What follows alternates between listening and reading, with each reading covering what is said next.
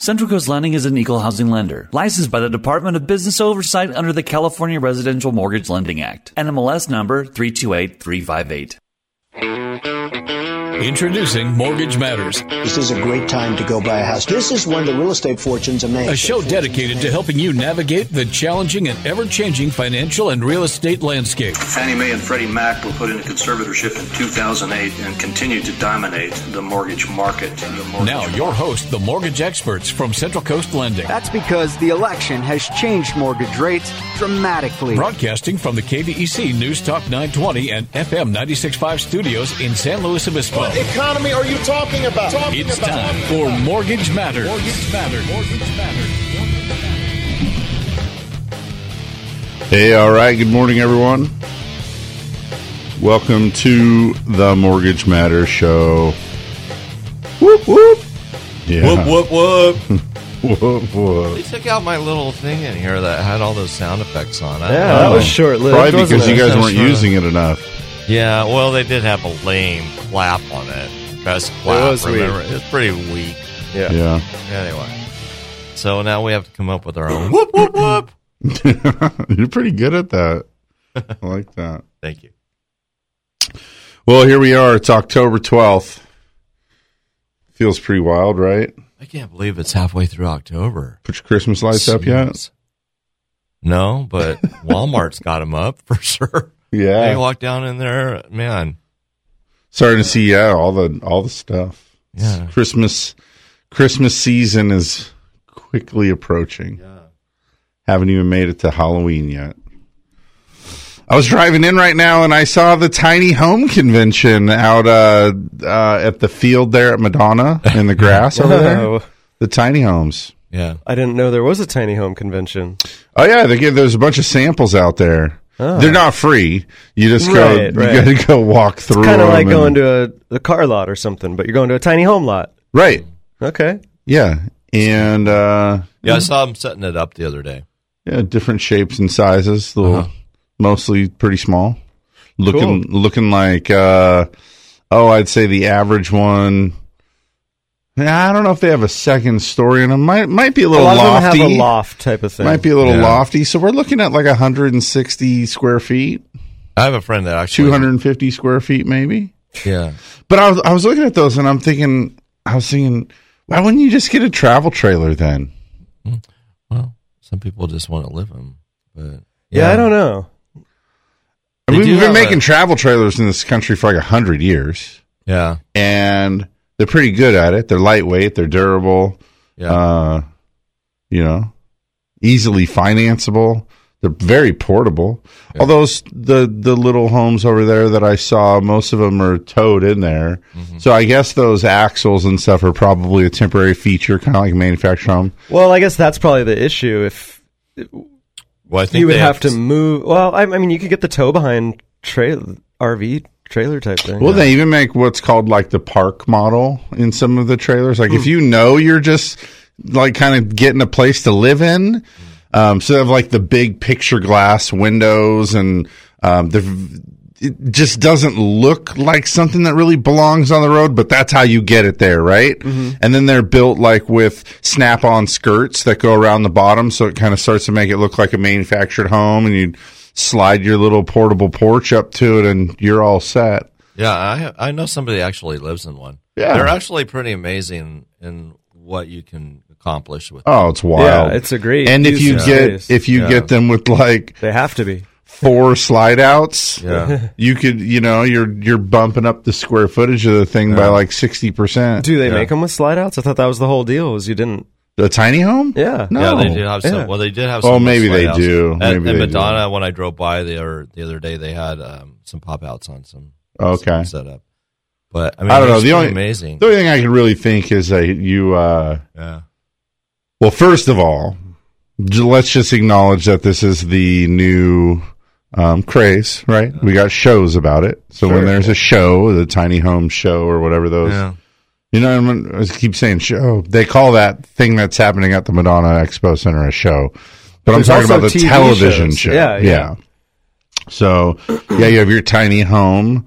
Um, I just, I, I see them like I've seen some of them for sale like now, so it's kind of a business endeavor, right? Like, hey, buy this tiny home. Like some contractor dude's like, this is the hot new thing. It's even on TV. Let's build one. I've seen a couple on on some residential lots around here. They're not cheaper than No. like a RV trailer. So, Yes. like you said, why not get the more versatile RV trailer? Maybe just because those are built, and it, I'm sure it's different, right? There's a, all different models and um, means of construction there, but I'm I'm thinking maybe maybe those tiny homes are framed up on with two by fours or type things in the walls, whereas like tow behind trailers are not. They got yeah, thin insulation. Yeah, and so it's going to be noisier and I mean, granted they do make some that are what what are called like four seasons, so they're heavier, insulated, um, block out more sound and that kind of thing, but maybe the tiny home just makes up for it in that. Just the But they can be pretty nice too. I mean, the friend that I have has like a vaulted ceiling. Oh, yeah. They've got a lot of storage underneath the. It does have a loft, so there's a lot of storage underneath the stairway going upstairs, and then um, you That's know, probably the biggest bedroom. difference. Yeah, You, I, I think the use of of space and the storage um, Mm-hmm. in a tiny home is probably a little better, maybe, in- than an than an RV type thing. I don't know, man. I I don't a, know. I had a fifth wheel back in the day. I had a fifth wheel that was over thirty feet. It had a vaulted ceiling with a ceiling fan up in the top of it, Yeah. and it had massive storage because under the front, like where the master bedroom is, was a fifth wheel, right? So they, they kind of notch up where the sits over the bed of the truck, yeah. and underneath there was like basement storage. Man, you could put. I mean, you could put like a small automobile in the space that was under this thing. The appeal is just that it looks more like a house. Yeah, That's Yeah. it. They're cute. It's just it feels like I'm. I, I've got a house. It's just miniature. Yeah. Yeah. Yeah. They make them look like cabins sometimes. They make them look like, you know, small houses, like you said. It looks more like a house. I saw one over there that was made to look like a school bus. Huh. Might have actually been a school Did a bus. school bus that was converted. yeah. I'm not like a big possessions guy. I don't have a lot of stuff necessarily, but I still don't think I could pare down my life enough to fit in Well, you got two kids. hundred. too. Well, especially now, obviously, but man, just and don't you just need a little more room sometimes? Well, I, I always think it's funny on those shows too, if you don't mind. But but like it's funny on those shows. Well, I guess we're gonna have to do without the billiards room. yeah, we're gonna have to do without. You know, how are we gonna incorporate this into that? And it's kind of funny that billiards. sometimes they can they can make a kitchen table and you flip it over, it's a game table or whatever. but you know, I just think, well, I guess we're when they say, well. How are we going to fit this in, and how are we going to fit that in? Well, Yeah. you're not going to fit that. Yeah, in. your biggest Not concern really. is just how to not bruise your elbow today. yeah, exactly. So Well, there's definitely there's definitely a a set of the population today that the minimalist idea is really appealing, and uh, I mean, I was with one of my friends this week that was saying, um, she said, "I'd like to have a tiny home." And she's a little person, and I'm like, I don't think I want a tiny home. Like, where would I put my like cow king bed? you don't get that. nothing against the Madonna Inn. I love the Madonna Inn. I love the Madonna Inn, but there's nothing minimalist about the Madonna Inn. no. no, So I Yeah. think it's kind of funny. But Yeah. Right. yeah. Anyway, I'm looking at the website here um, about the expo. So, by the way, if you want to go, they're expecting to draw hundreds, if not thousands, of people today. Um, it's eight dollars in advance. My guess is that you missed the in advance if you're hearing about this for the first time today.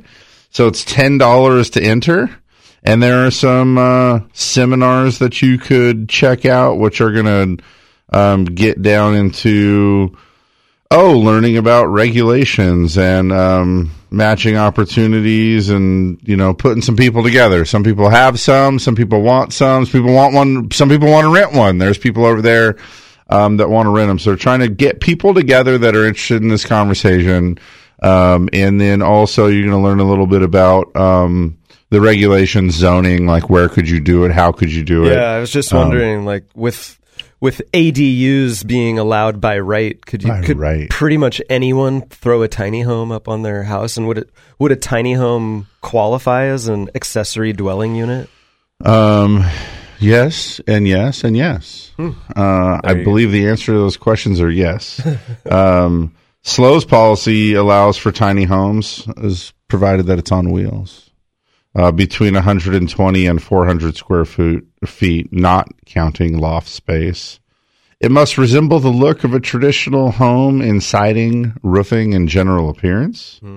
Um, the owner of the property must live in either the main home or the tiny home. Um, the home must be hooked up to the city inspected utility lines um, per existing city standards. Permit fees are approximately sixteen hundred and fifty bucks. And uh, yeah, so anyways, if that whets your appetite, and you want to learn more about tiny homes. That's going on over there at the Madonna Expo Center right now. Cool. Saw some food trucks trying to get in there. Maybe it shapes up. It's. I mean, definitely there. Uh, there's some momentum behind this, right? I read an article this week. Um, are you familiar with the website Reddit? Yeah. So Reddit got on a tear over this property in San Diego who was renting a storage shed. Like him. So you know the ones they have in front of Home Depot? The pods? Is that what you're talking about? No, no, no. Oh, oh, the yeah, yeah. Start. Sorry, storage. It's got shed. like T111 Yes, siding yes, and a yes. particle, you know, yeah.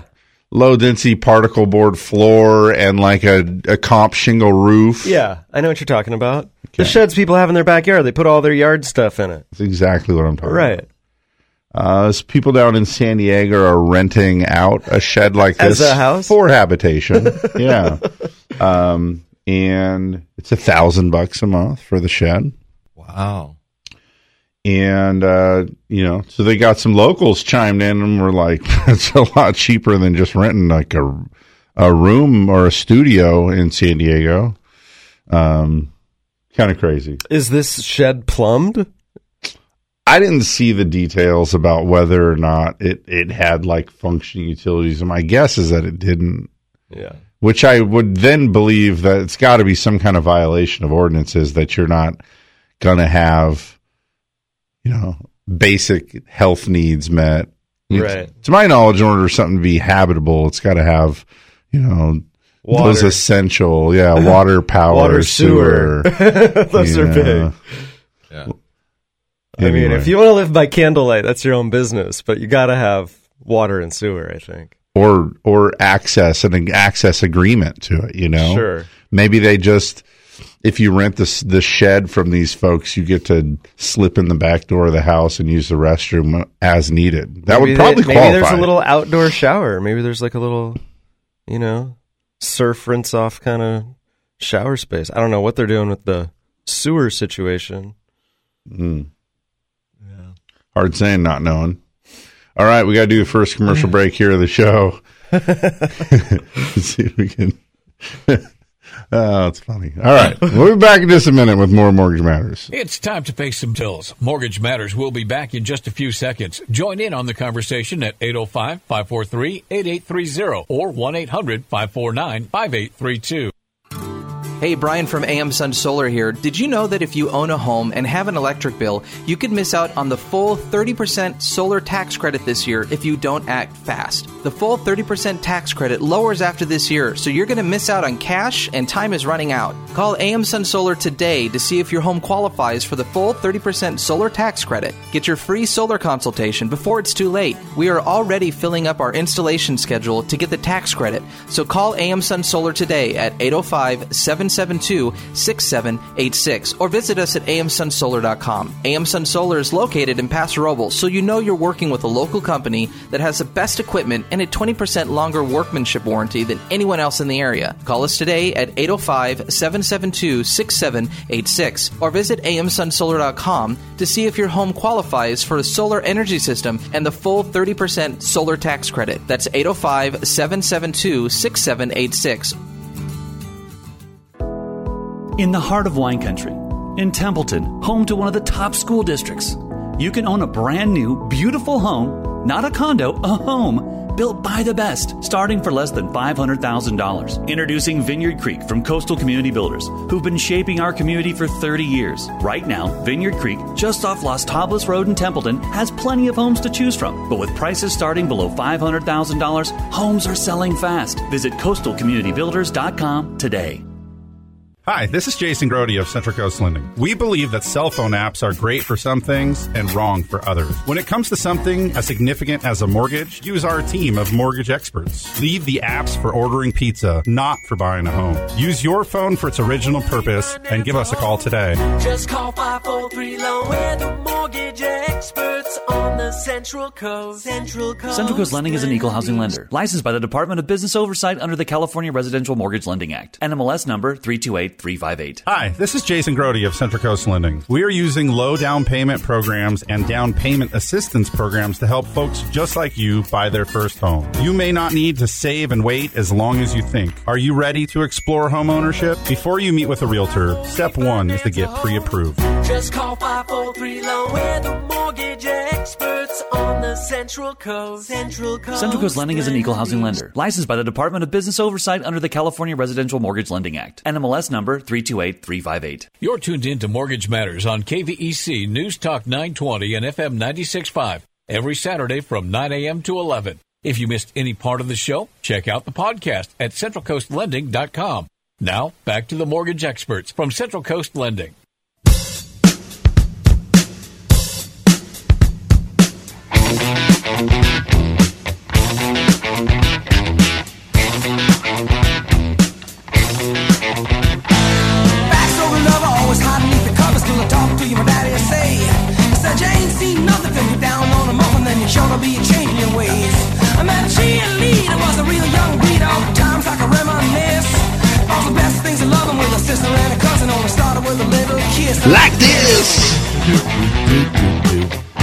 Right, guys, welcome back.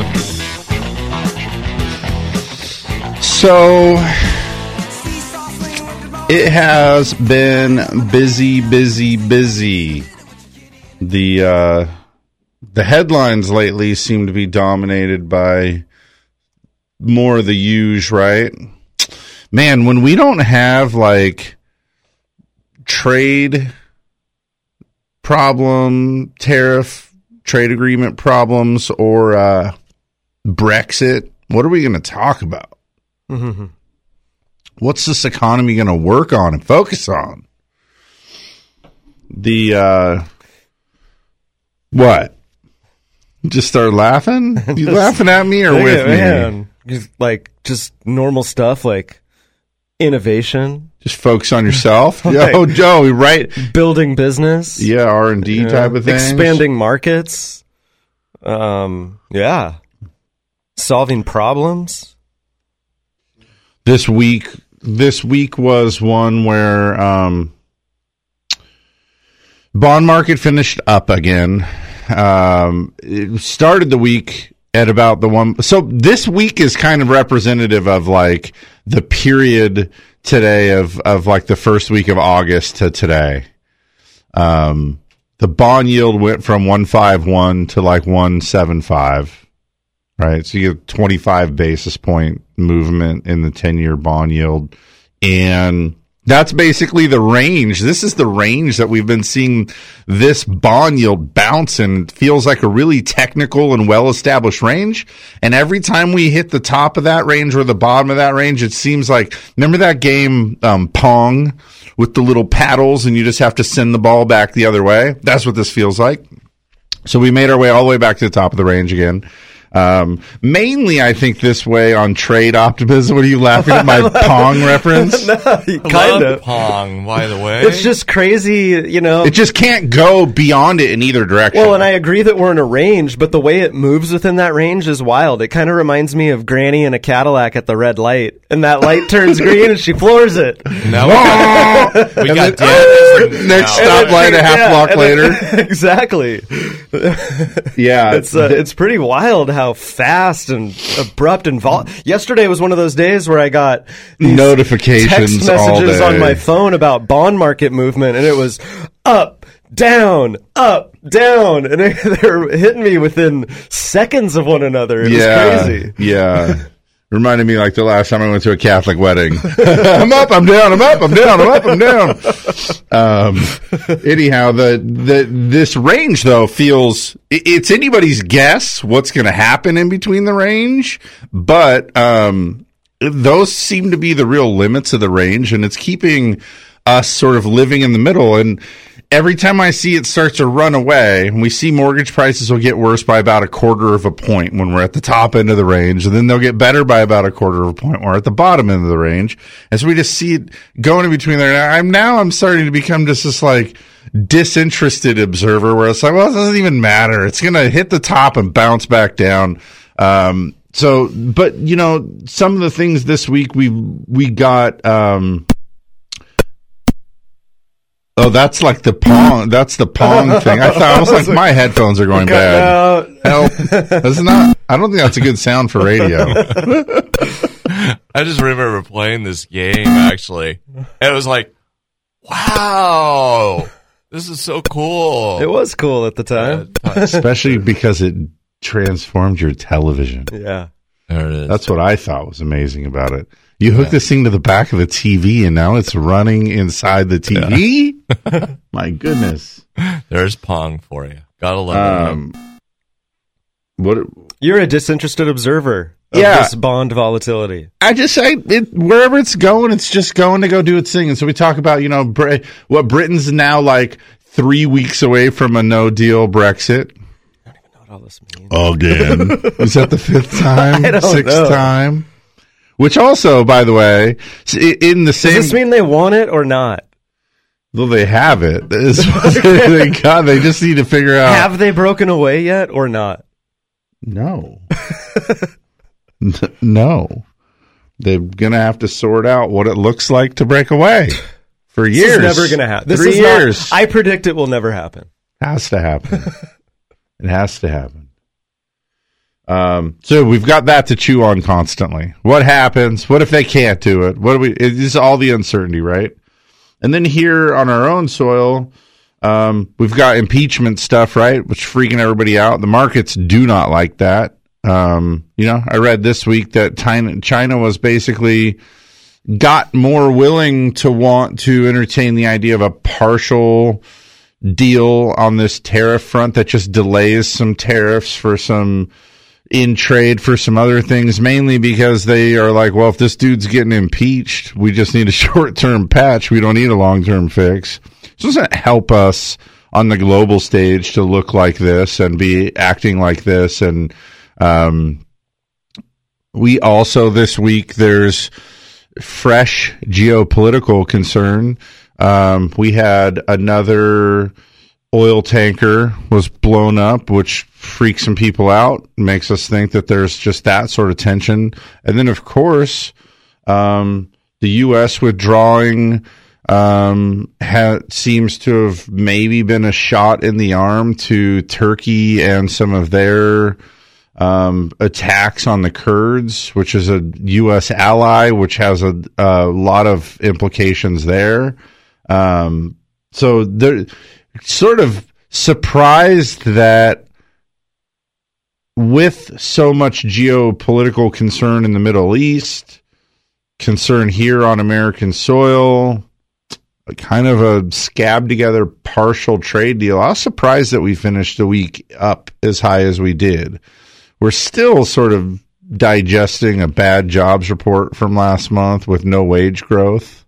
We got some uh, inflation readings, other things that came out this week that um, you know we're certainly going to talk about here today. But I was just surprised that we made it all the way to the top of the range again. It seemed like it all happened yesterday. Mm, It was Thursday and Friday, but yeah, I mean from Wednesday, really Wednesday. Look, I I clipped it in my notes so that I wouldn't get this wrong today. Wednesday, the ten-year bond was one point five three. That's crazy. Friday it was 1.75. So it's kind of nuts seeing that that level of movement. Um, but hey, you know, who knows? There was meeting um, minutes from the uh, open market committee meeting that showed um, a little bit of more division within the committee. We've got another Fed meeting this month, by the way.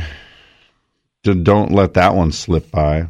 Yeah, about 30 or 45 days ago, this was a meeting where it was all but certain that they would that the feds would would give us another quarter point rate cut. Um that So right now, um, this was as of the end of the day yesterday. I pulled this down, but um, we are currently anticipating um, an 84% chance of a rate cut at the October meeting. See, that's what's crazy. For about five, six weeks ago, it was a near certainty uh, as far as economist predictions. Then, leading up to the September meeting, it was 50 50. Right. Um, and now we're back up to very, very high likelihood that they do cut again. Right. Um, well, even yesterday, the I don't know if it was by Twitter or by news media, but the president was still, you know, he, there was a, a wait a minute. You don't consider Twitter news media? one way or another, there was some. Yeah, you know, the president was continuing to advocate for more Fed rate cuts, um, and I think this went along with some announcement related to the tri- China trade stuff that you know they had achieved a phase one deal, but in spite of that, you know, the Fed should still be cutting rates. Um, so you know, he put his vote in as Yeah. a as a non-voting member. I mean, he wanted it slashed to zero last month, just one fell swoop. No, no need to monkey around with these quarter point cuts. We just get her done. Take it to zero. Maybe even negative. negative three, please. negative three. GDP is booming. Um, the, this week we also got a read from Consumer Price Index. Um, was flat for the month and 1.7 percent annually. So this is your this is your inflation of what what's likely going on in your life. Uh, the forecast was to bump it up a tenth of a percent and, and hit a 1.8 percent annual rate. Um, the core CPI actually had a little bit of an increase of 0.1 percent um, after three consecutive months of 0.3 percent. Right, so that pace of even core growing is a little bit. Um, hourly wages were flat after adjusting for inflation. Um, only 1.2 percent increase for the year. The um, Fed preferred inflation tracking as the personal consumption expenditures, um, which was at 1.8 percent, which is below the two percent target. So this is one of the things that the Fed has to take into their October meeting, which is on the 29th and 30th this month. So it's all the way at the tail end of the month. And um, we get to see what the Fed's thinking. I have no idea. Um, I usually like to try to make a guess about the same as picking the outcome of a sports event that I have some interest in. I usually like to try to decide what I think is the likely outcome.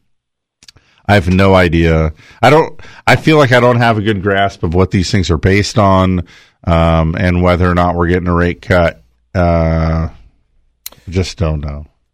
I mean, the last meeting it was nine to three, and one of the three voted against it because they wanted a half point cut, not a quarter point. Right. So really, ten of the people who vote wanted the rate cut. So in these meeting minutes that were released this week, um, five votes were for a no cut. Hmm. Five stating the last cut um, for the year, and seven forecasting another reduction by December based on slowing global growth and trade war. So if the trade war is kind of behind you, does that impact this? I mean, this is a partial deal, right? It's a temporary deal. Yeah, yeah. From what I understood, um, it was a late afternoon, right at the close of the markets yesterday. Um, there was an announcement about phase one of a trade deal with China. Um, the couple of takeaways that I was able to um, determine from the press conference was that China had agreed to buy 40 to 50 billion dollars of agricultural products from the United States and I don't know when that starts and over how long of a period I, I, I didn't get that detail um, but they're going to agree to buy some you know amount of agricultural products and in exchange it sounded like the US was going to um, postpone or delay some tariffs that were um, about to start in the near future. Hmm. So that was about as much as I could get out of the press conference. Interesting. But but it was very clearly described as phase one. So and I don't know if that's phase one of two, phase one of ten, um, but it was phase one. So yeah, is that just a little finger in the dam of you know, or is that is that like a major major milestone in this negotiation? I'm not sure. I usually try to be discerning from where I grab my news. In this case, I clicked, I just Googled and clicked one of the first articles that come up because we're sitting here talking and felt better to get to some content instead of scour for a desirable source. But um, this one's from USA Today, and they come out right away to say um, a senior advisor to China's government told USA Today on the phone, um, blah blah blah, that the trade deal are is largely because of President Donald Trump's concerns about the 2020 election. And here's the quote Look, Christmas is coming. He wants to be president again. American consumers are not going to accept higher prices on all these goods. He can claim victory anytime he wants, but that doesn't mean he's won or that a deal's actually been reached, said Hui Yao Wang. Um, and then, and then basically, bottom line is you go on to find out that uh, it says Trump and the Trump said the U.S. and China agreed in principle on a preliminary trade agreement, which is interesting because it was it's always been a full blown trade deal or not, right? Um, and this week we saw a little bit of back and forth over looking like things could start to get ugly again fast. Yeah, I, and so at the tail end of the week to see a deal come that perhaps it kicks the can down the road a little bit on the full blown deal, but it, it prevents the immediate pain of the kind of um, infighting that was happening just earlier this week. Yeah, earlier in the week there was discussion of a, a trade deal that you know when it was done was going to you know be balanced 50-50 but Trump was emphatic in saying that that's not going to be good enough.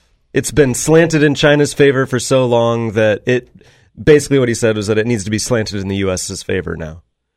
Hmm. And so that's that that sounded to me like uh-oh, we're going down the the path of not making a deal again. But then lo and behold Friday came and phase 1 complete. So I wonder what's going to happen next week in the markets as we as we digest this deal, learn more about it, um, and and it's I got a little bit look- farther to go. Yeah, I I tried to see how markets were reacting. That the press conference was shown um, with about 20 minutes to go in the trading day, and so the stocks right when he right when the press conference started, I think it was down about or no, it was up 500 almost 500 points for the day and it worked its way down into the 300s. So I don't know if that was just normal end of day trading stuff or if that was reaction to the announcement. We'll have a good look next week. Yeah, I think next week will be it'll more telling. Interesting to see what happens, and of course, whatever other information comes out for us to deal with next week too. Um, but let's do the final commercial break of this first hour. Locked and loaded. You got the the Pong soundtrack to bring us back. Uh, yeah, well, I could use the Pong soundtrack to bring us back. I don't know, but uh, maybe not. But anyway, um, yeah, I, I'm locked and loaded, man. I just have to hit this little space bar on the computer. So technical. just give me the give me the um, give me the cue here. It's about 600 buttons in this studio, and this dude's got to hit the space bar to control I it all. isn't that crazy? I got uh, well. I have I have two monitors now. I used to have three. They can they condensed that a bit. Either it's getting more efficient in here, or uh, the budget's times, getting cut. times are tough. they got 12 bucks for that other monitor on Craigslist. I still have two, I still have two keyboards and I have two phones and I have you you, know. So there we are. All right. All right, it's break time. We're going to take some time out here to thank the sponsors, and we'll be back in just a minute with more Mortgage Matters. Stay tuned. More from the mortgage experts from Central Coast Lending in just seconds. Thanks for listening to Mortgage Matters on KVEC News Talk 920 and FM 96.5. Through seven presidential administrations, bull and bear markets, and unprecedented change, Blakeslee and Blakeslee has been here helping residents of the Central Coast reach their financial goals. So if you need retirement advice beyond Social Security, want to roll over an old 401k, or simply seek guidance through an important financial decision, visit Blakeslee and Blakeslee in San Luis Obispo, Paso Robles, and Santa Maria. Blakeslee and Blakeslee for the service you deserve and the advice you trust. Member FINRA and SIPC. Hey, Brian from AM Sun Solar here. Did you know that if you own a home and have an electric bill, you could miss out on the full 30% solar tax credit this year if you don't act fast? The full 30% tax credit lowers after this year, so you're going to miss out on cash and time is running out. Call AM Sun Solar today to see if your home qualifies for the full 30% solar tax credit. Get your free solar consultation before it's too late. We are already filling up our installation schedule to get the tax credit, so call AM Sun Solar today at 805 772 6786 or visit us at amsunsolar.com. AM Sun Solar is located in Paso Robles, so you know you're working with a local company that has the best equipment and a 20% longer workmanship warranty than anyone else in the area. Call us today at 805 772 6786 or visit amsunsolar.com to see if your home qualifies for a solar energy system and the full 30% solar tax credit. That's 805 772 6786 In the heart of wine country, in Templeton, home to one of the top school districts, you can own a brand new, beautiful home, not a condo, a home, built by the best, starting for less than $500,000. Introducing Vineyard Creek from Coastal Community Builders, who've been shaping our community for 30 years. Right now, Vineyard Creek, just off Las Tablas Road in Templeton, has plenty of homes to choose from. But with prices starting below $500,000, homes are selling fast. Visit coastalcommunitybuilders.com today. Hi, this is Jason Grody of Central Coast Lending. We believe that cell phone apps are great for some things and wrong for others. When it comes to something as significant as a mortgage, use our team of mortgage experts. Leave the apps for ordering pizza, not for buying a home. Use your phone for its original purpose and give us a call today. Just call 543 Loan. We're the mortgage experts on the Central Coast. Central Coast. Central Coast Lending is an equal housing lender, licensed by the Department of Business Oversight under the California Residential Mortgage Lending Act. NMLS number 328358. You're tuned in to Mortgage Matters on KVEC News Talk 920 and FM 96.5 every Saturday from 9 a.m. to 11. If you missed any part of the show, check out the podcast at centralcoastlending.com. Now, back to the mortgage experts from Central Coast Lending.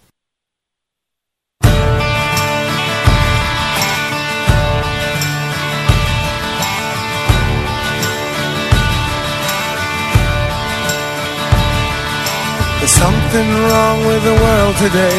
I don't know what it is. Something's wrong with our eyes. We're seeing things in a different way. And God knows it ain't His. It sure ain't no surprise. We're living on the edge. Living on the edge. All right, guys, welcome back. Could have brought. I could have used "Eat the Rich" Aerosmith. That's been kind of a theme this week too. Yeah. Anyway, It's on an Aerosmith kick. it's on an Aerosmith. Well, I guess it is. I like Aerosmith. Yeah. Yeah, I've seen him. It was a good show. It's fun. I I was listening to classic vinyl this week on XM, Mhm. and they were talking about how Ozzy Osbourne fell and broke his neck. No, I didn't. I haven't heard that one. Yeah, Hmm. he's hurt, man. Had Oh. to cancel some shows. Broke his neck. Yeah, he fell in his kitchen.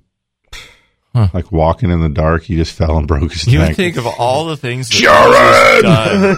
Done, but what walking gets in the him kitchen is walking what got his him. kitchen.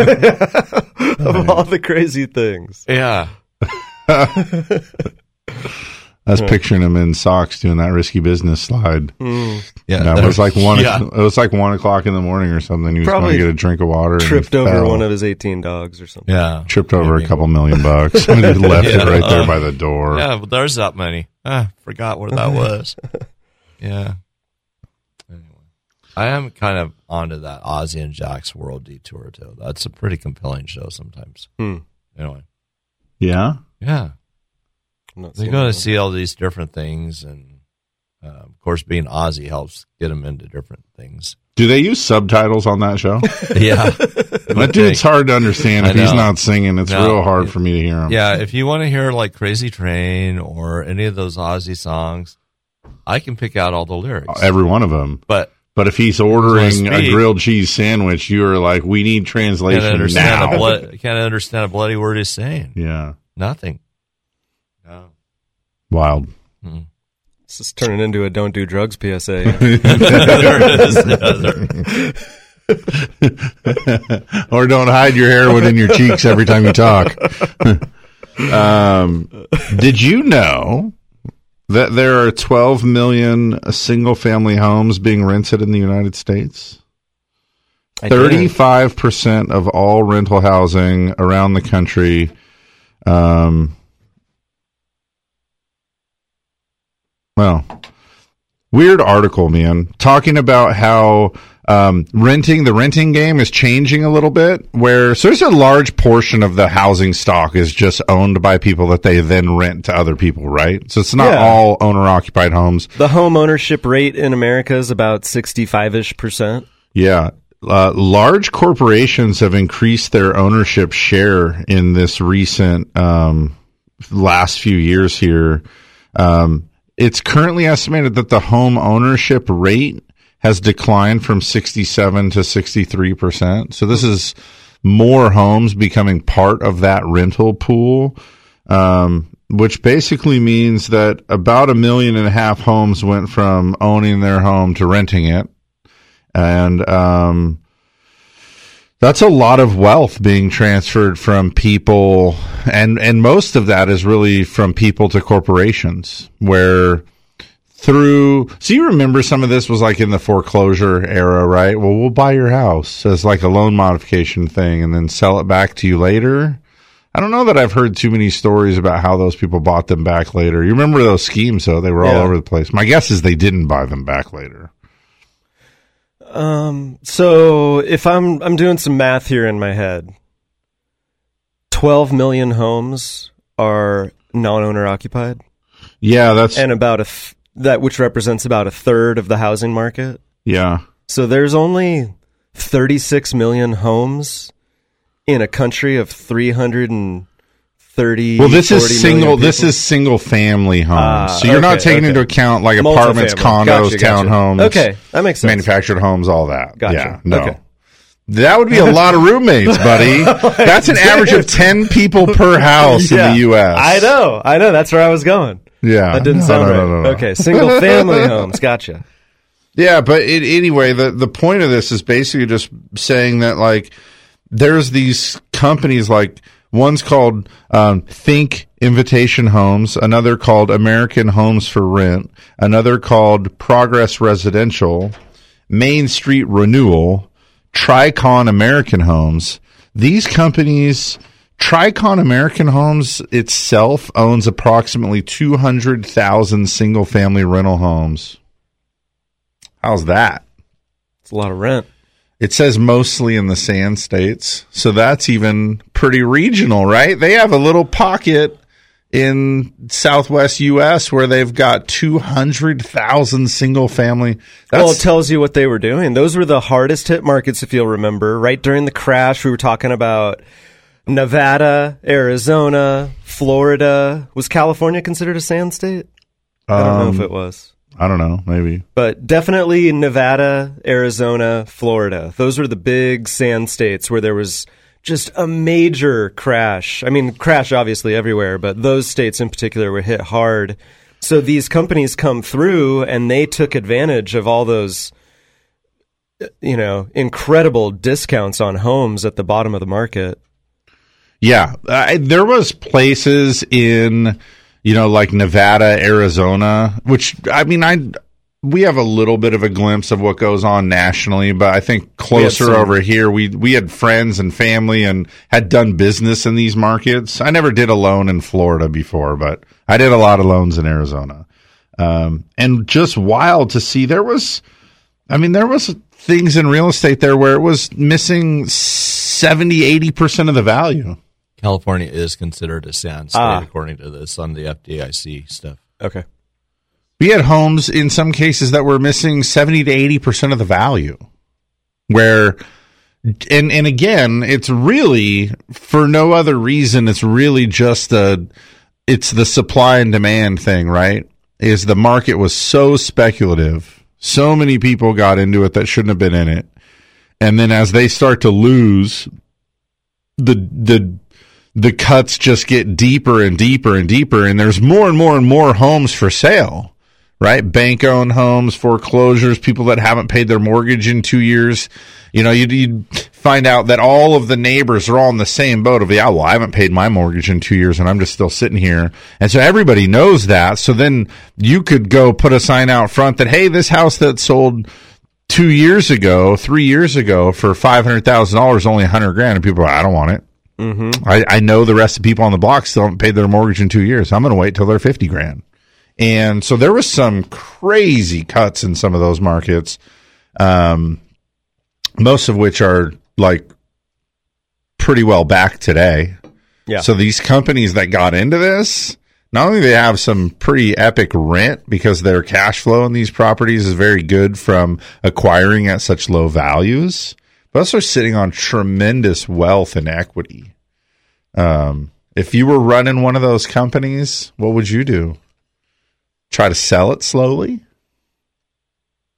Keep renting it? I don't know. It depends on depends on what the rental business is looking like. Can you imagine how? Seems like you do a little of both, right? I, I, I, I think you'd start to sell a few off and return your initial investment.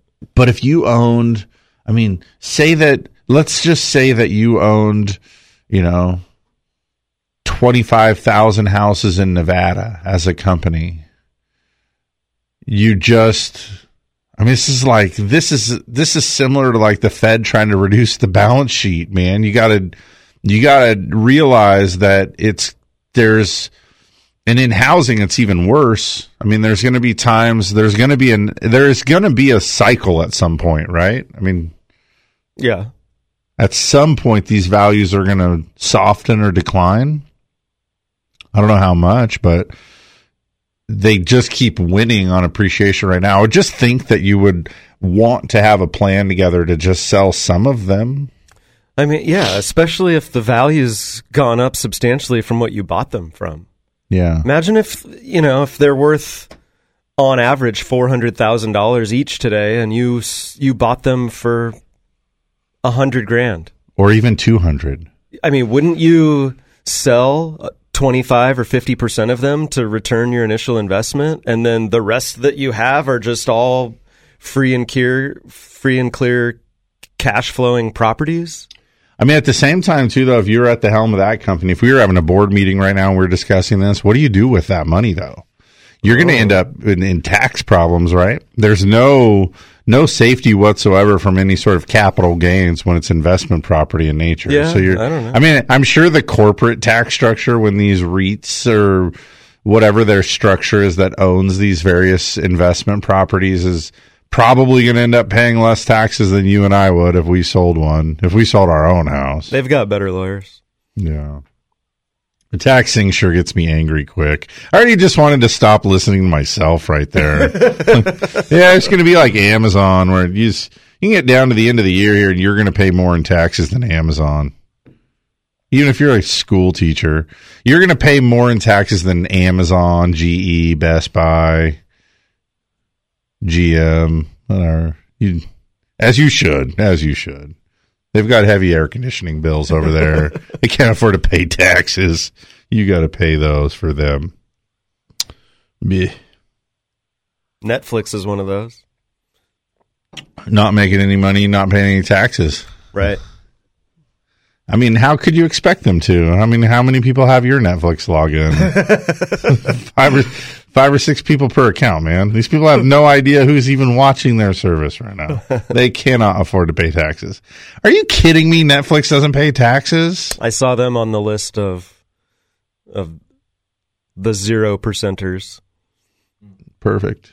But you know, they do a lot of investment in creating their own content. So I'm sure Right, they have it's a all- lot of expense. It's all pouring right back into the company, right? Which then, you know, a couple more exclusive series and you know, which by the way, I'd venture to say that probably like if you went back and looked at like the other companies that used to make movies, right? Mhm.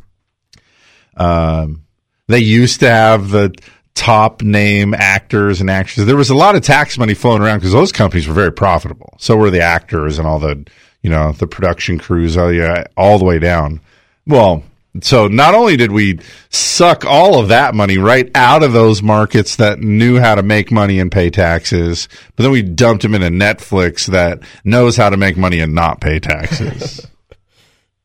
and they're not afraid to use like no name actors and all of their stuff. As long as the content's good enough, we don't care anymore if George Clooney's in it.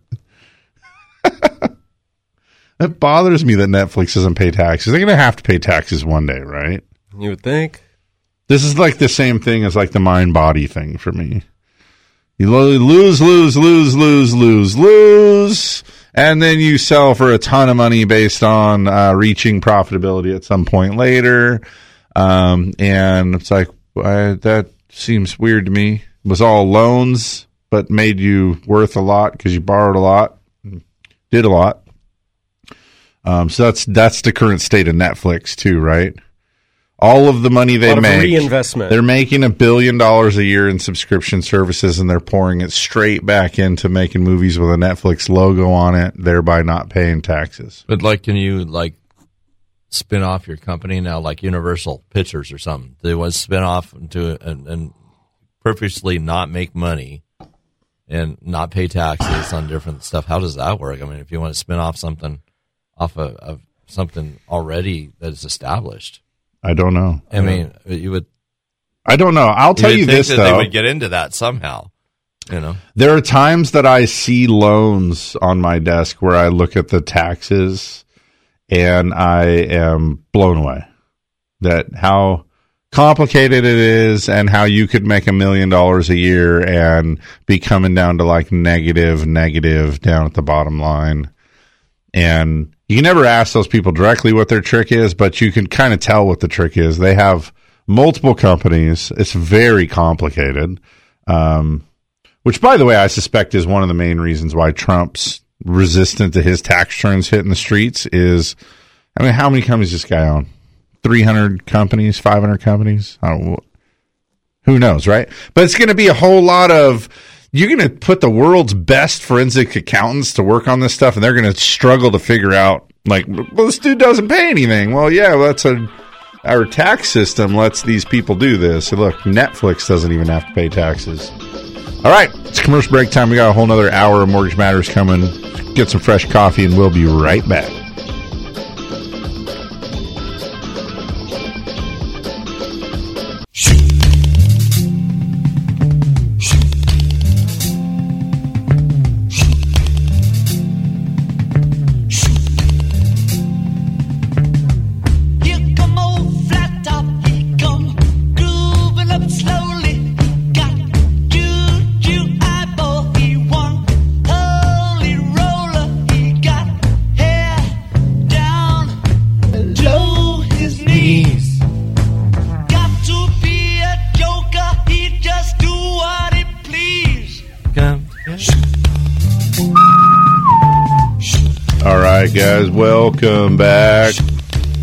Like a kind of a slow uh, music bed to come back to. it is kind of, but you know, Kind of chilling. I feel like I should have a lava lamp on right now. better to just come together. We just solve a lot of problems right now in this country, maybe, right? So, Yeah. Kind of a psychedelic video too. Boy. Come together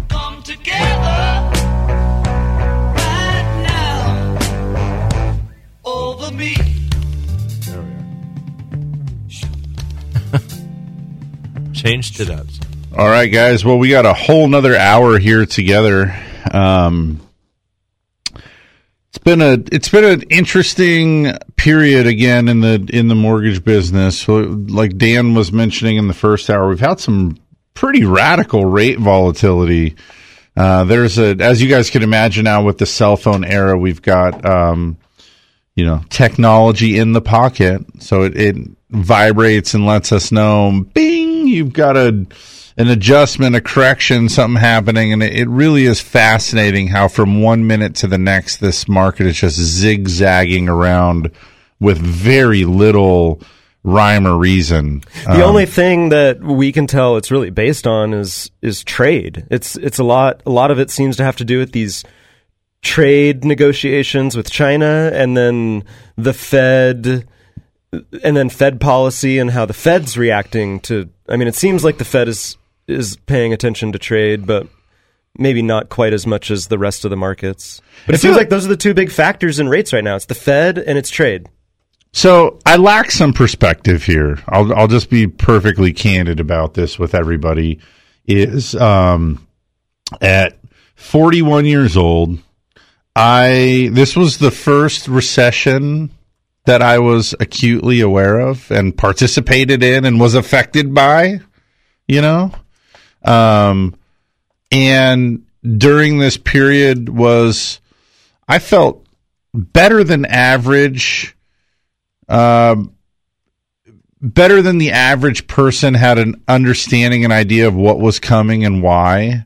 Um, just having been in the mortgage business, you know, we we haven't told that story for a really long time, but um, the paraphrasing of the story is that Dan and I worked for um, a couple of different companies that were really closely related to Wall Street and had a really bird's eye view, a, a front row seat, if you will, to um, the actions of the investment community that played into that crash.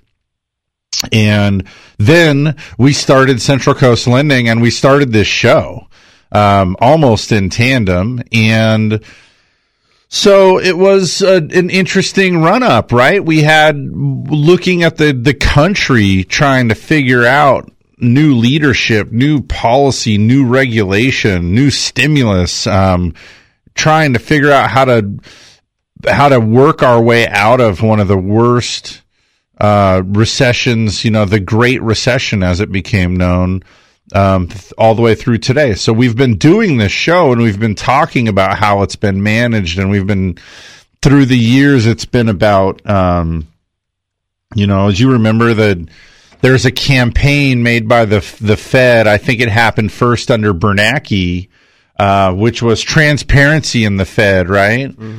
Get out there and you know they wanted people to know they wanted the um, investment community the world markets the US consumer they wanted to to learn to speak in layman's terms so that the average Joe Joe the plumber could track Fed policy, you know. And I'd have to say that prior to that initiative, oftentimes the Fed speak, you know, it, it felt like high level economics. And when you start talking about these principles that um, caused you grief in high school economics or, uh, you know, the, these issues that the feds are wrangling and describing and talking about were just so hard for the layman to understand. And we went through this period of the Fed trying to speak in layman's terms and provide complete transparency so that the world economy could see and understand why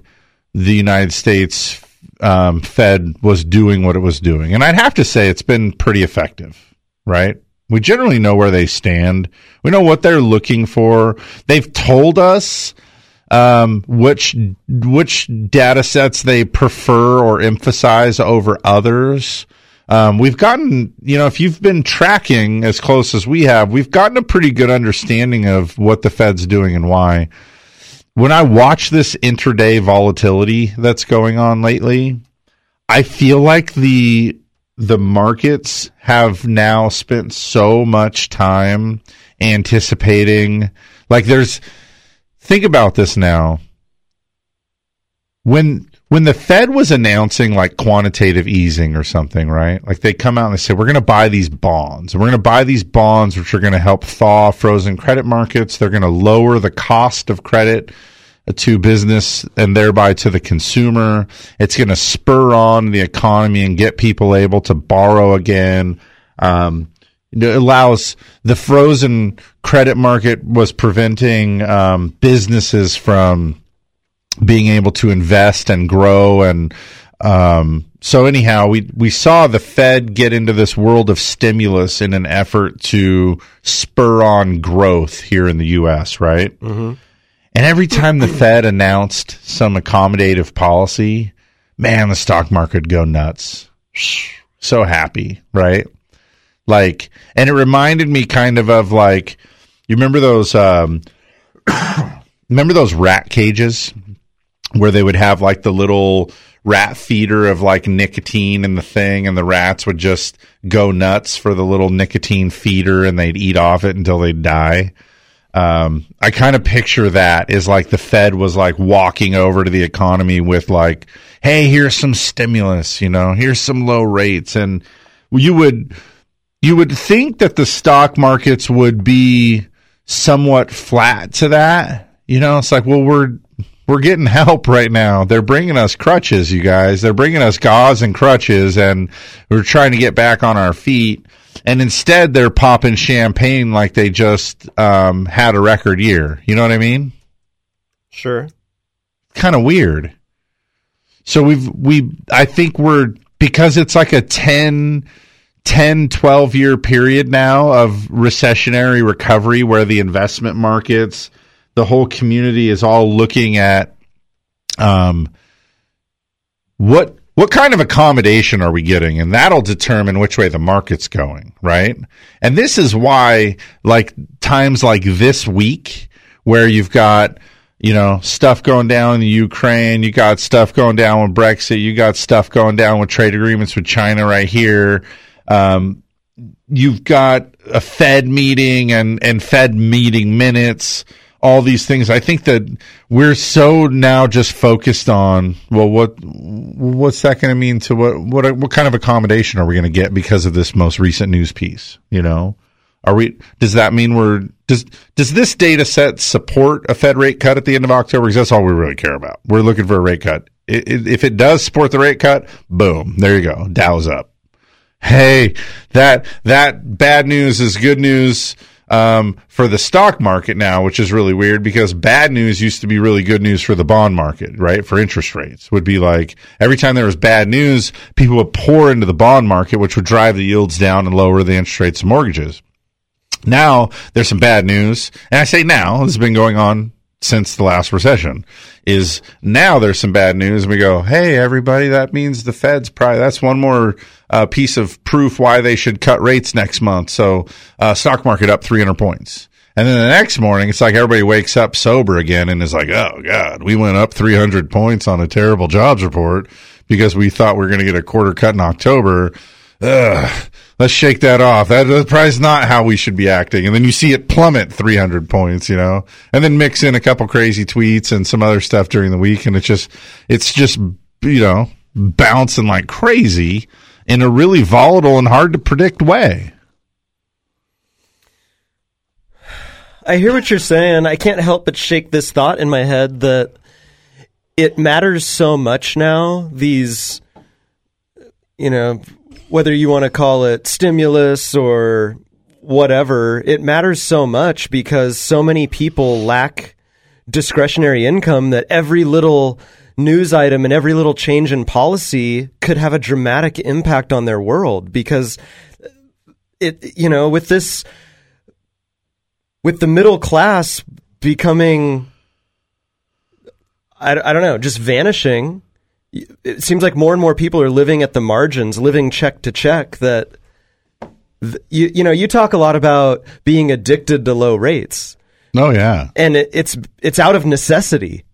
It's not because we're addicted to low rates because we like p- paying less money, which we do, but it's because we can't afford higher rates. Well, we can't. But yeah, that's There's true. no- we're lacking the discretionary income because we're lacking wage growth for the majority of income earners. But at the same time, though, I mean, this country runs on consumer spending. Right. So And every when time you move higher rates, I don't get to buy new beats. I don't get to go Right, because as the average Joe consumer, you don't have the discretionary income. If if there was more discretionary income out there, these little tweaks in Fed policy, it wouldn't matter. Sure. None of it would matter as much because Yeah. it's it's just insignificant to people's daily lives. But today, whether mortgage rates are three and a half or three and three quarters or four percent, and whether the price of ice cream is three dollars and fifty cents or four dollars, it all matters. Not to mention, but but I just can't help but laugh too. Though, is think about your grandparents, right? Maybe great grandparents, great grandparents. We could even adjust this number for inflation. How much money do you think your great grandparents spent on their entire life in coffee? Nothing. Not a lot. Today's like 30 year old that, you know, like my kids, they'll ask us well before I think they should even have their face in a cup of some kind of coffee are like, Hey, can I get, can I get that? It's like sensationalized, right? Well, let's go to Starbucks. I want a Frappuccino or whatever. Um, I think today's 30 year old kid has spent more money on things from Starbucks, Peet's Coffee, whatever other, at, by way of $5 beverages like this. I mean, the, the budget here is astronomical. So it's like the discretionary income is kind of missing, but it's also not because it's just, it's shifted. The priorities have shifted, and we spend a ton of money. And we spend. I, I feel like the average American just spends themselves into broke every month repeatedly. But you have to, though, right? Because social media and all these other things have us believing if we don't have, you know, look at it, like Chevy. They used to make a truck where the body style was the same for twelve years. Now they make a new body style like every year or every other year, just so that everybody could know that you don't have the new stuff anymore right?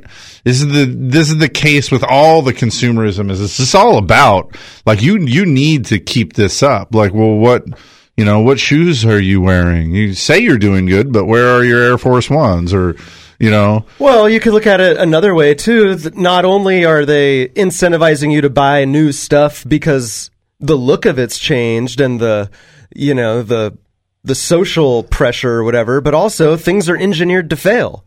So That's there's there's the utility of the thing doesn't doesn't perform the way it used to. You have to have a brand new cell phone. Yeah. How many, how many kids? Oh well, you need the better camera. yeah. Uh, you need the and you need the enhanced security and you need the larger memory because the the operating system's larger and we'll just we'll just mem- out memory you with larger operating systems to force you into the My bigger wife thing. said, "I want the new iPhone 11," and I was like, "Uh, why? You know, well, s- see it? Yeah, I mean, kind of ugly. It's got like a host of cameras out in the corner. What used to be a small little like flash bulb and a camera hole is now like." A bunch of bigger holes. Looks like it's got a lot of cameras in it, but what else? Well, it solves the selfie problem of you not having a five foot long arm. Right. You know, so you can hit the wide zoom thing, whatever, and now, Now you you- can fit everybody into the selfie. Roger that. Yeah. So I mean, Um, it solves a major problem. but she was like, so then she asked me too, you know, she's like, well, so, um, so and so from the gym got one, you know, like day they came out. Of course. And I was like, oh, that, um, so yeah, she's on the next plan. So you just go, you just pay the thing. You just, she's paying a monthly fee. And I'm like, no, I, they did that to all of us. We're all Yeah, on that now. We don't call it the next- next plan yeah. anymore. Now it's just how cell phones work. And she's like, what do you mean? Like, "We- look, you remember way back in the day. Um, in fact, I think 97 Not or even 8. that far ago. Are you talking about like you get a new phone every other year with for two hundred bucks or something? No, you just pay a tax. Or yeah, Yeah, you just have a contract with the company. You just pay a tax That on the like phone. 2014. Well, I'm just saying, but that's how it worked, right? ago, yeah. And they, and then they started just they just keep working you along, and now they got to this point where they tricked us all. Is now these cell phones are all like eleven hundred dollars now. Is basically I think what the average consumer cell phone is in their pocket now, um, and they're not good for much more than a year or two, which is pretty crazy. Um, you, yeah, you could limp one for longer, and I know you've been particularly good at it. um, but like, think about computers. You know, like I, I know what that computer is because I I bought that and built that thing for you. That's a seven hundred dollar computer. Yeah. And you're on year whatever of it, and you're going to have many more years. And I hope. yeah, but the cell phones are like you're you're not getting years out of a cell phone anymore. The average person, right? And they've got you same way. It's like, well, you they keep doing this thing where for years you would just be like, oh, well, you have an iPhone. Well, what is it? Like, well, iPhone, iPhone three, four, five, six. Unless somebody had a plus. The iPhones kind of all looked the same. They were hard to discern from across the room what model iPhone you have. Now, cleverly, if you just hold the thing up, I'm holding it up at Dan, you can tell by my clearly have a camera. You can tell by the camera on my cell phone from probably a hundred feet away what kind of phone I have, um, how new it is, and um, you know, so th- th- we just play into all of this, and it's got it's got us all. And then the interesting thing about all that, you know, is that we know that 70% of GDP is based on consumer spending, and this is consumer spending. This is what we buy. This is what we do. It is the $5 coffee. It is the $1,100 cell phone. Um, so bottom line, I think we need more wage growth just to keep up with what Instagram now is, uh, measuring our self worth to be based on how we're flashing our newest digs online. Right? Mm-hmm. You don't even have Instagram. Mm-mm. How do you know? I do. I have it. How do you know your self worth? How many likes did you get this week? I, I uh, luckily I was not born and raised in a time when likes mattered. I pull up the social media thing every now and again. Me too. Me too. But my kids, they'll like put something on their Instagram, like a picture of whatever. Ridiculous stuff, right? They get like a, they'll have contests. I've seen my boys do this. Like, well, see what a stupid thing you could do, right? Take a picture of like the car door with a blurry background and they'll both do it and be like, we'll see who can get more likes in five minutes. So set a timer. And at the end of five minutes, like, I have 192 likes. I have 155 likes. And it's, it's a ridiculous thing, right? I don't, um, I don't do social media that way. I'd, if anything, I pull up the social media like I did this week. I was watching TV, something happened, and I I typed up a status on Facebook that I was going to post for a minute, and and uh, and I ultimately deleted it because all it was going to do was I thought was funny at first, and then I was like, people are going to get angry at this, um, but I thought to myself. How far are we? Well, we're going to do a commercial break. I'm going to let you think about this during the break. And also, if this makes you mad, don't get mad. It's not intended to be mad. Just a question. But how long until the bachelor's degree is big time trouble? Um, it's very sexist. It's a, um, there is no bachelorette's degree. And I went and looked up the term bachelor to figure out if that's what it was talking about was like dudes. And yeah, it has to do with like knights basically. So it is a very sexist thing. And I was just wondering, um, and again, I'm not trying to make a political statement. I just thought it was funny, right? Hey, nobody noticed. I'll just, as we keep fighting over things that, uh, you know, today we like to fight over. And I just wanted to be like, hey, everybody, here's something you guys could all like, like a steak into a lake of piranhas. Ah! you, you have to get a bachelor's degree. Now fight. And then I was like, oh, nothing good is going to come out of this. I thought it was funny. And then I was like, it's not funny. It's not, that's not a funny thing. It's not going to end well. You don't even look that amused. Are we ready for the break? I'm sitting over here prepared. All right, yeah, let's do the break. Commercial break time. We'll be back in just a minute here with more Mortgage Matters. Don't go anywhere. Keep it locked to Mortgage Matters on KVEC News Talk 920 and FM 96.5. The mortgage experts from Central Coast Lending will be back in just a few minutes. Hi, this is Jason Grody of Central Coast Lending. We are using low down payment programs and down payment assistance programs to help folks just like you buy their first home. You may not need to save and wait as long as you think. Are you ready to explore home ownership? Before you meet with a realtor, step one is to get pre approved. Just call 543 Loan. We're the mortgage experts Central Coast. Central Coast. Central Coast Lending is an equal housing lender, licensed by the Department of Business Oversight under the California Residential Mortgage Lending Act. NMLS number 328358. Through seven presidential administrations, bull and bear markets, and unprecedented change, Blakeslee and Blakeslee has been here helping residents of the Central Coast reach their financial goals. So if you need retirement advice beyond Social Security, want to roll over an old 401k, or simply seek guidance through an important financial decision, visit Blakeslee and Blakeslee in San Luis Obispo, Paso Robles, and Santa Maria. Blakeslee and Blakeslee for the service you deserve and the advice you trust. Member FINRA and SIPC. Thank you. Hey, Brian from AM Sun Solar here. Did you know that if you own a home and have an electric bill, you could miss out on the full 30% solar tax credit this year if you don't act fast? The full 30% tax credit lowers after this year, so you're going to miss out on cash and time is running out. Call AM Sun Solar today to see if your home qualifies for the full 30% solar tax credit. Get your free solar consultation before it's too late. We are already filling up our installation schedule to get the tax credit, so call AM Sun Solar today at 805 772 6786 or visit us at amsunsolar.com. AM Sun Solar is located in Paso Robles, so you know you're working with a local company that has the best equipment and a 20% longer workmanship warranty than anyone else in the area. Call us today at 805 772 6786 or visit amsunsolar.com to see if your home qualifies for a solar energy system and the full 30% solar tax credit. That's 805 772 6786 In the heart of wine country, in Templeton, home to one of the top school districts, you can own a brand new, beautiful home, not a condo, a home, built by the best, starting for less than $500,000. Introducing Vineyard Creek from Coastal Community Builders, who've been shaping our community for 30 years. Right now, Vineyard Creek, just off Las Tablas Road in Templeton, has plenty of homes to choose from. But with prices starting below $500,000, homes are selling fast. Visit coastalcommunitybuilders.com today. You're tuned in to Mortgage Matters on KVEC News Talk 920 and FM 96.5 every Saturday from 9 a.m. to 11. If you missed any part of the show, check out the podcast at centralcoastlending.com. Now, back to the mortgage experts from Central Coast Lending.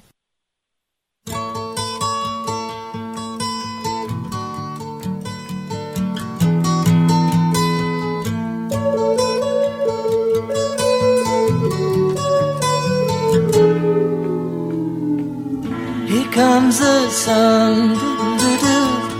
Here comes the sun. I say it's alright. Little darling, it's been a long, cold, lonely winter. All right, welcome back, y'all. Um, so you're the you're like the the head uh, the head bean counter here at the company. So Yeah. how many USDA loans did we do this last month? Not a lot. I want to say one. One. I wasn't expecting you to even say The one. problem with USDA loans, which we, you know, it's just been a downward trend every year since we started doing USDA loans. Um, it's the the problem is pricing, pricing, and the income limit, and Yeah, there's a- the amount of debt you can have. It's just it's a very difficult program to fit into with home prices where they're at and meeting, you know, not exceeding the income limit that's allowed for the program. Right. There's other opportunities, not necessarily to do zero down. I mean, there there is some down payment assistance programs that are more realistic ways to buy a home with zero down. Right. Um, you know, obviously VA is the best way um, to do a zero down home loan purchase, but not everybody's eligible. not every. You know, there's a there's a big disqualifier, and that's whether or not you've you served. served. Um, so the the way for non-service members to be able to get into homes in this county in a realistic way is through down payment assistance. Yeah. And there's, you know, you can use a conventional or FHA first lien that has a three or you know three and a half or five percent down payment requirement, and then pair that loan with um, a you know through Cal HFA. There's some there's second and third lien programs that will help pay for down payment and or closing costs. So there's yeah, so basically you're to end up with the first loan that you would have gotten anyway if you were capable of making the down payment, Right, right? right. And then you're going to get um, a second lien and in some instances a third lien, which are going to provide the funding for the down payment um, on your behalf. And but do you owe the money? You do owe the money, but they're um, in in that Cal HFA program. You don't repay. There's no obligation to repay the second or third until the first has been repaid. And so the So first if you sell is- or refinance the house, now you have to deal with the liens and subordinate. position. Correct. Yeah. Upon sale or refinancing, you would have to take those. You would have to pay those liens off. Um, but you know, if if you just buy a home with the with this down payment assistance program and you continue to make your payment as scheduled for 30 years, you would have no repayment obligation for the junior liens until 30 years down the road. And are the junior liens uh, accruing interest and growing every month, like in a negatively amortizing way? Um, Am I going to get down to the end of thirty years and that fifteen thousand dollars grant second I got is going to be a hundred grand? No, no, you're not. Um, the in in fact, I want to say one of them, if not both, are at zero percent. Yeah. So it's it's basically just a silent second that's there, um, and it it doesn't burden you with that repayment until you've, uh, um, you know, just completely gotten rid of the large part of the debt obligation, which is the first lien. Well, and I think what ends up happening for most people too is, I mean, and first of all, when you use one of the down payment assistance programs, those ones have a higher rate. Yeah, and they do have a higher rate. I mean, probably the uh, the the way they would like it to be said is that since you're not making a down payment, you're a little bit higher risk category, and so the interest rate's reflecting the risk. Um, that's really probably the the the correct answer for why those loans have a higher interest rate. But bottom line is they usually are about a half a point higher in interest rate um, for like in, in some cases it's more um, but let's say you could get an FHA loan for for four percent today. If you did the down payment assistance program, you're probably going to get a four and a half rate. And so what ends up happening is when you get down the road three or five or seven or ten years, whatever it happens to be, and so you sort of you know kind of pick your head up and look around. and You go, hey, I've got um hundred thousand dollars equity now. The market's done well, but you've also made, you know, lots of payments and that's just how it goes, right? You're whittling away that debt. And so then you look, well, when I got that thing back when I got it, I got a, you know, four and a half percent interest rate. And so now you're going to look at potentially refinancing or in some cases, so you, so you might refi, right? In which case you're going to have to, to pay those junior liens off. And so, and if it's three and a half percent total in subordinate liens that you have because you did down payment assistance and got 100% of your purchase covered, you're three and a half percent on the 400 grand or whatever you bought it for. I mean, we're talking 15 grand. It's not, this is not like a, a crazy amount of money. So then when you refi five, seven years later, whatever it is, you, yeah, you're going to have to pay that off, right? So you're going to come up with whatever your loan balance now is on your first plus the 15,000 bucks to satisfy the second. So that money can go back into uh, the pool of funds to help the next person buy their home with no down payment. And, um, you know, so that's usually what happens. Or, you know, the other part of it is sometimes people buy these houses and they, um, they're getting down payment assistance. So they're buying a very entry level home.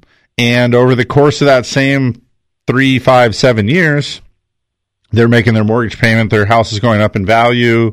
They're, um, they're working hard and they also are experiencing advancement at work and budget is starting to line up and they're saving money now. And so they, they may pull their head up five or seven years later and say, "Hey, cool, I'm going to sell this house now."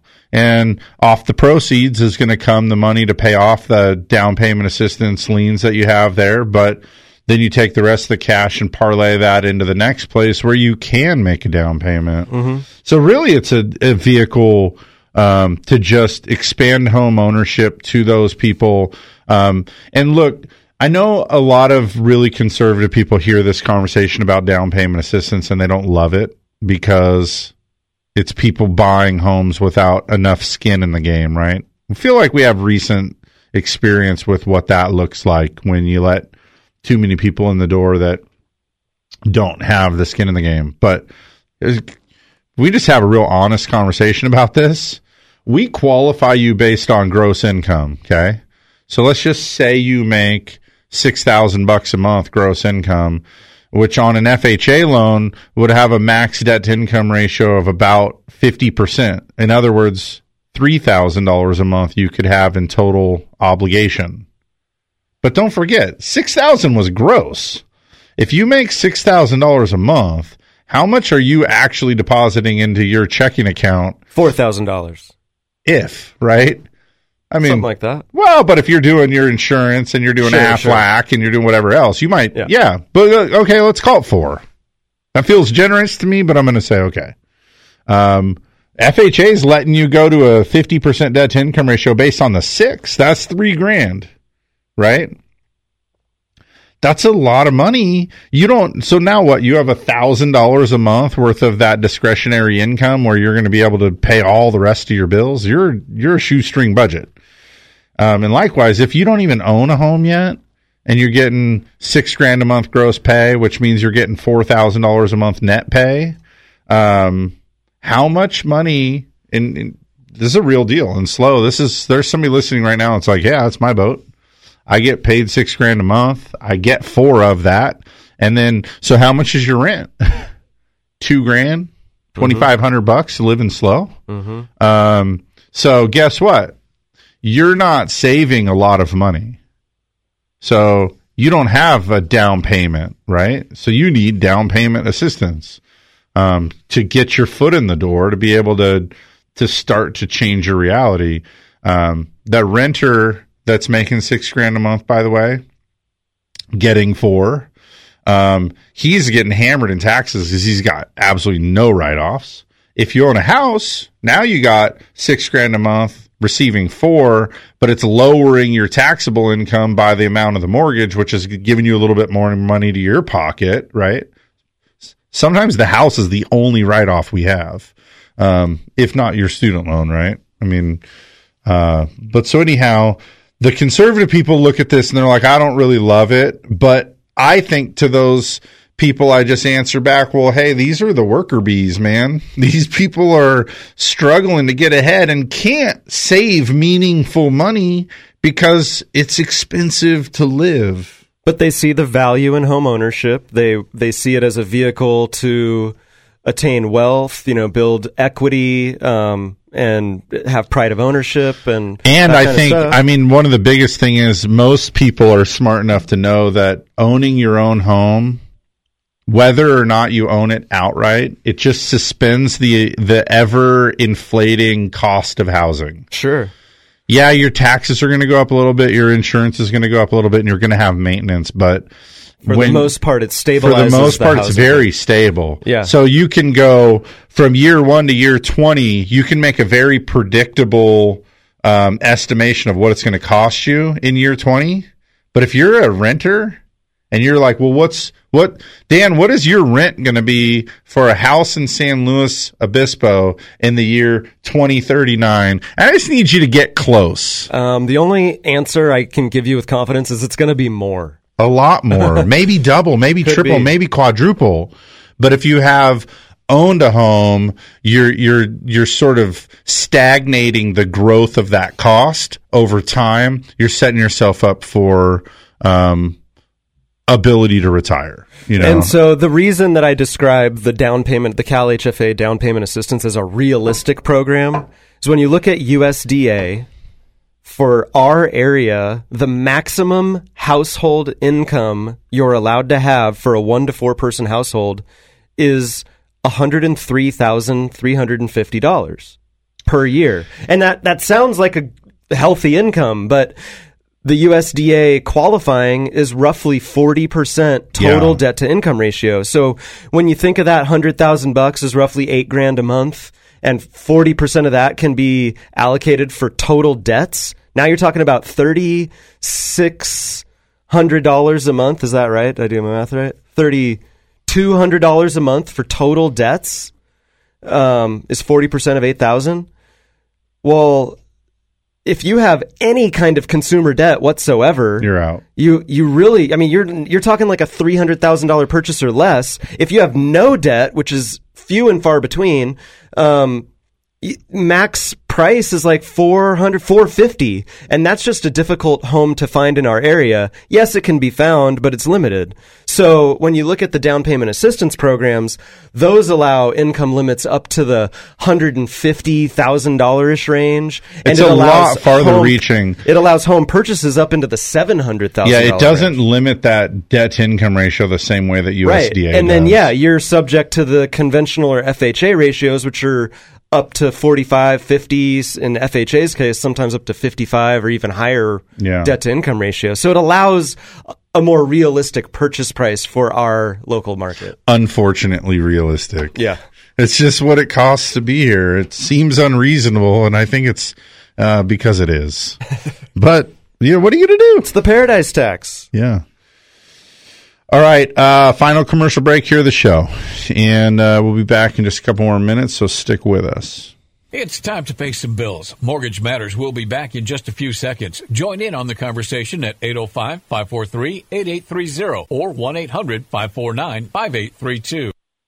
Hi, this is Jason Grody of Central Coast Lending. We believe that cell phone apps are great for some things and wrong for others. When it comes to something as significant as a mortgage, use our team of mortgage experts. Leave the apps for ordering pizza, not for buying a home. Use your phone for its original purpose and give us a call today. Just call 543 Loan. We're the mortgage experts on the Central Coast. Central Coast. Central Coast Lending is an equal housing lender, licensed by the Department of Business Oversight under the California Residential Mortgage Lending Act. NMLS number 328358.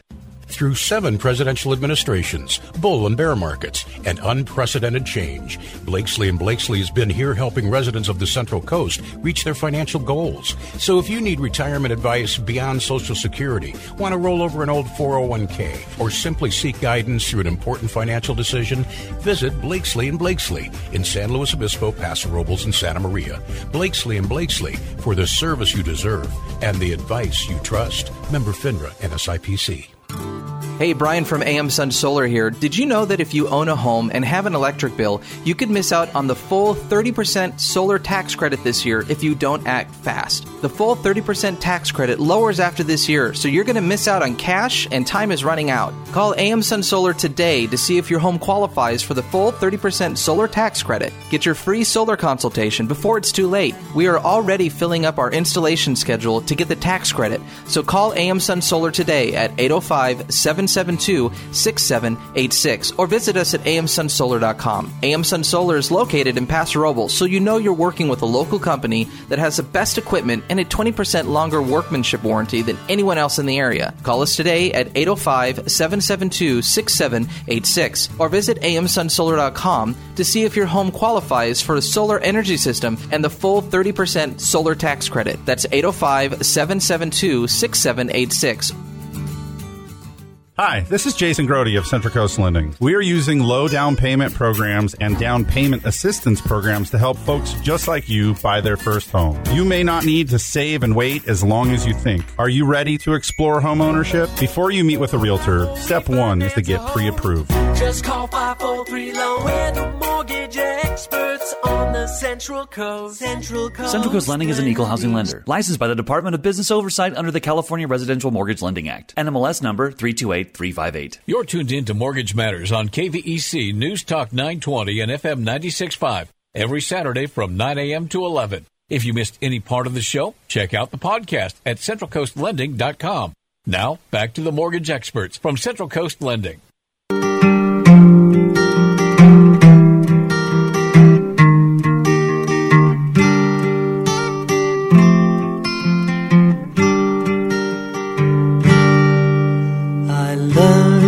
You all see the lover that's sleeping while my guitar gently weeps. I look at the floor and I see it needs sweeping. Still, my guitar gently weeps. I don't know why. Can't quite get that Nobody told you how to unfold your love. I don't know. All right, welcome back. It's a great song.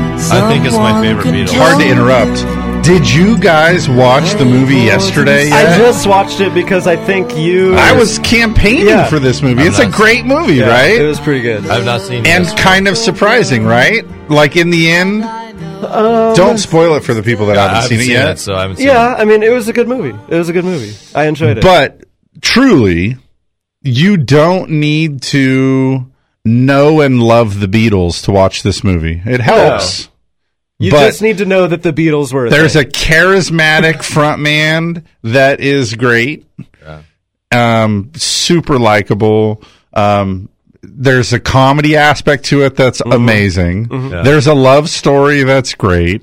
Um, and then there's the Beatles, which if you know the whole Beatles story, um, depending where on that spectrum from really understanding the Beatles to just knowing that the Beatles were uh, a sensation in the world. Um, great movie. I loved that movie. Thoroughly enjoyed I'm gonna that have to see it. I haven't seen it. You can watch it on like Amazon now Yeah. for like five bucks, and you should. Yeah. yeah, it's Uh, worth it. You absolutely should. It's so good. Yeah. Yeah. Um. So anyway, that when you're we're having this conversation about um you know down payment assistance and stuff, and I, I just want to remind everybody too that um it oftentimes just makes sense to get pre-approved is to figure out uh wh- where let's look at your income let's look at your credit let's look at your savings and figure out what programs you do qualify for. Um, there's ins and outs to each of them and i usually tell people too is there's like i'm an analogies guy right? And since it, sometimes i think analogies are good for the radio too. But in general i'm just an analogies guy. I think it helps paint a mental picture which is worth a thousand words. But my the way that i think about loans generally a great way to describe the way that this works is like um do you ever watch prices right? Sure. remember the game plinko? Yeah.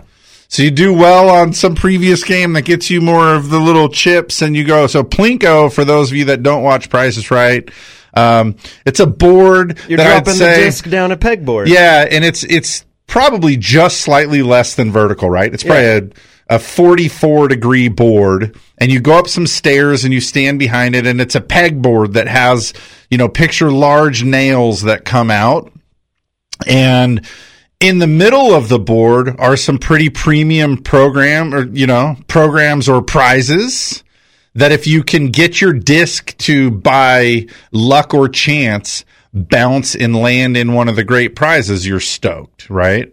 But the further it falls it gets down to the bottom and the worst prices the worst prizes are all at the bottom you know? Um, and this is kind of how loans work is if you pass those great prizes, those are the loan programs that are going to be most beneficial to you. So in a purchase world, um, like you me- you said earlier, like VA um, has a huge disqualifier in did you serve or not. And that's very simple. Um, so I'm going to say the VA loans today are like the ultimate prize. If you served and you have a VA benefit, boom, you your chips landing in the best basket, um, and you earned it, right? If not, then we're going to fall to the next rung, which is going to be okay. Well, you've got some other options available to you that are that are going to require some down payment from you. Um, you know, you could do a conventional loan with three percent down. You could do an FHA loan with three and a half percent down. You might be able to do a USDA loan with zero percent down. You might also have um, a conventional loan with down payment assistance. You might have an FHA loan with down payment assistance. Um, there's a lot of other prizes that you might get, but we have to go. You know, we have to we have to go through it. We have to see based on income. Are you over any limit? Um, are you debt to income ratio wise do you do you meet that a lot of these have you know it's almost like an if then function well if your income doesn't exceed a hundred thousand and your debt you know and your debt to income ratio is within the range here um, then you can proceed to the next step but it's really important to shake all those out. And I'll tell you, one of the things that we like to do with first time homebuyers is um, you can run several of those programs where uh, lay them out and look at well, what's the what's the what's the best one for you? Is it based on just minimal cash out of pocket due at closing? But see, some people they do have twenty thousand bucks in the bank, and um, by the way, when you've saved twenty thousand dollars in the bank, real real ducats that you earned and saved in a savings account, you're pretty stinking attached to those. It's not an easy thing to do. Mm-hmm. And so then you walk and you go, "Oh, I'm ready to buy a house." We go, "Cool. Uh, how about you spend your twenty grand?" And and most people immediately are like, "Woo." I'm pretty attached to that. I've grown really comfortable to the fact that I have a little bit of a safety net and like I could survive for um, a few months if I lost my job or something. And the idea, like I know how hard it was to save 20 grand and the idea of completely using my entire $20,000 is not appealing to me. Um, so sometimes even if you have the money, we look at some of these options to try to just present to you. Well, well, how about if we did this loan where we could reduce your upfront cost down to 14? So it's going to leave you with five. And here's what that translates to in way of monthly payment. And, you know, there's a lot of little moving parts to take into consideration, the mortgage insurance and how long it lasts and what your options are to get out of it. And different programs all have a different way of, you know, analyzing each one of these things. And so this is the point, right? And, and by the way, you guys, this is why, um, you don't go push a button to get a loan. Um, AI is not there yet. Maybe one day it will be there where the AI can just kick out these awesome novels for you to go learn a language and digest reading the 80 page evaluate report. your emotional response to the options and then yeah it's going to read yeah you probably have like it's going to read the pigmentation of your face and your your respiratory rate is it's like i said spend your 20 grand and you went flush and your heart started i saw your pulse in your neck. Um so then the ai yeah it's going to double back and offer you other options right? Um but this yeah this is where people are different too you know you, like if you take the scenario where someone could put down 3.5% on a regular FHA loan, but they could also do the FHA loan with down payment assistance, but the rate's a little higher. You know, th- then they have to decide how important is it to have that money in the bank versus putting it into the purchase of this home? Is Right. it worth that higher? and we've certainly rate? Shown the proposal to clients where we said, well, look, we can get you a down payment assistance lien here, and this is what that looks like. And they go back and say, nah, I'd rather make the $12,000 down payment and get myself the lower payment. And, you know, there's always a whole bunch of reasons why. Um, and again, this, this happens with meeting face to face and talking with professionals. Sometimes it's like, well, you know, I, my brother lives with me or I, my mom lives with me and she's on disability or whatever, right? There's some other person that's helping or some other Maybe they know they have a promotion coming. Yeah, you never know. Inheritance. I'm working with a couple right now that um, they have an inheritance coming and it's impending within the next six months. They're going to get a kind of a life changing amount of money. So you got to know that and anticipate that. And, and we talk about that, right? Um, you, if that's the case, you probably don't want to do the FHA loan, which has life of loan MI. you probably want to do a conventional loan where you could add that money in later, do a principal reduction, and then recast your loan, right? Um, that's the kind of talking, like the kind of planning that we like to do with people. And, um, man, you, you just don't, there's, unfortunately, the loan officers, uh, air quote, loan officers that are at these call centers for these national companies, they aren't big time problem solvers. These people are trying to get you to pull the trigger on a yes today, lock today, and get to get them paid, right? Do a loan today. That's really important to them. Um, we spend a whole lot of time on what's the very best thing for you and what does that look like? Um, that leads to really honest conversations about, well, no, you don't need to refi. You have a good loan. You need to get rid of your mortgage insurance, and this is how you can do it. Um, or let's get you in this path so that when you get that money, sell that other house or you get that inheritance or you get that huge bonus at the end of the year, whatever it is, you can put that towards your loan and recast it. A lot of people don't even know that those options exist, but we want to take the time to walk you through those options. And so my, um, my advice to those of you that are listening, and some of you guys are just, you got grandkids that you know are struggling to figure out how to buy a house or, um, even your kids, right? You got local kids here that are either going to move to where they can buy a house or they're going to figure out how to do it here. Um, those are great referrals for us. If you know somebody that, that is trying to come up with that game plan, um, have them call us or call us and, and let's work out a path. The, even if it leads to nothing where you're not you don't buy a house here locally um, you're to learn something. You're to get a little bit a meeting in one one hour meeting with one of our loan officers you're to get a crash course in finance. And how to weigh this stuff out how to see through some of the marketing how to really understand how to evaluate what the best thing for you is that's the service that we provide. That's really where we add a lot of value. And so just want to offer that to you guys. If you're interested in that level of care, uh, we're Central Coast Lending, 805-543 loan, uh, rings all of our offices or find us on the web at centralcoastlending.com.